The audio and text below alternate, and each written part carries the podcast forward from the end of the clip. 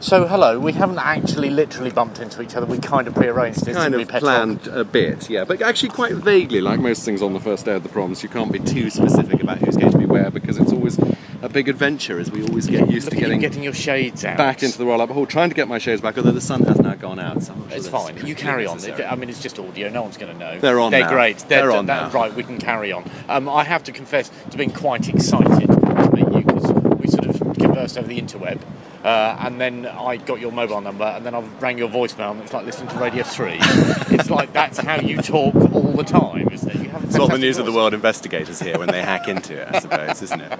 Uh, so what is Have your... changed my pin code, by the way. Right, well, um, uh, they'll be very disappointed if Yeah. indeed they're still at large, and I'm sure they're not. Um, uh, what have you been up to today?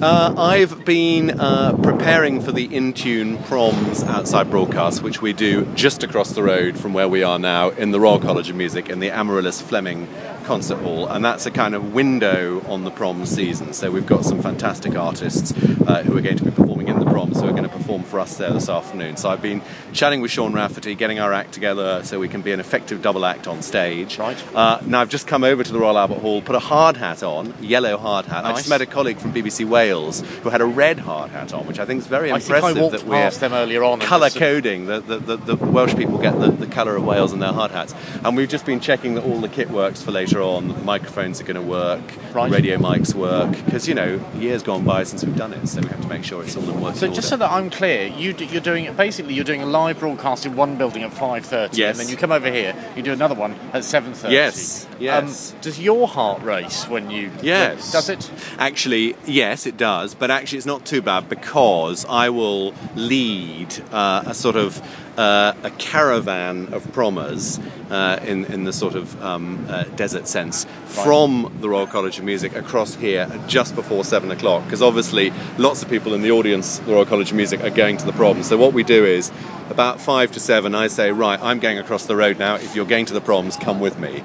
And we all Like come over together, like the Pied Piper, right. exactly. We come over here together, and so actually, I've got 20 minutes, half an hour to uh, move my mind from in tune to first night of the proms. But Sean stays over there and goes right up to the right up to the wire of half past seven at the, it, uh, the College lovely? of Music. I mean, I, I kind of know what you're going to say in answer to this question, but you do kind of have the best gig, don't you? Oh, it's fantastic! the opening night. Oh, it's fantastic. What, what yeah. is- just sort of sum up that? What, what's the experience like? Well, it's incredibly exciting.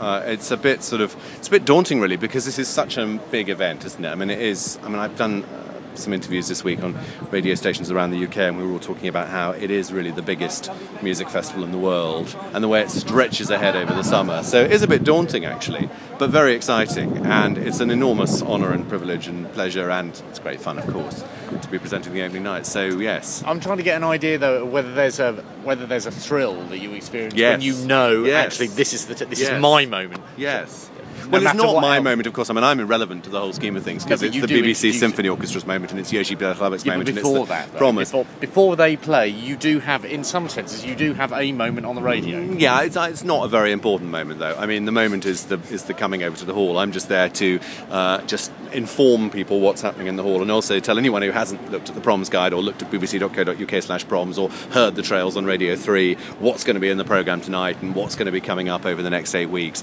So um, I, I would hesitate to make too many claims as to the importance of my role in proceedings. Uh, well, I think it, it's true. I think there are hundreds of very important people in the proms the conductors, the soloists, uh, the players and orchestras from Pittsburgh and London and Manchester and, and Paris, Tel Aviv, and so on and so forth.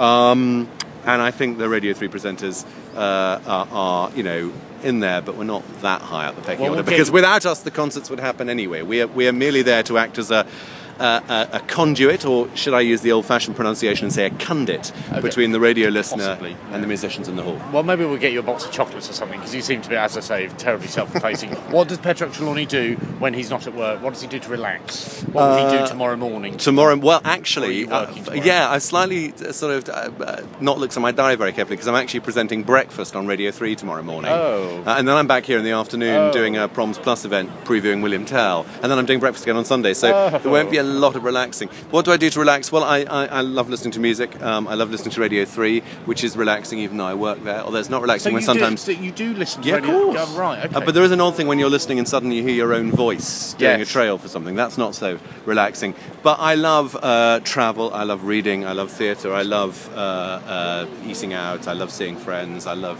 lazing around. I'm, I, I'm, I'm, I have lots of sound, it's sounding like it's sounding like a French GCSE conversation exam Yes. now. I love everything I do. Well, I hope it goes very well. Thank, Thank you very you. much indeed. Great talking. Uh, thank you. And we'll see you soon.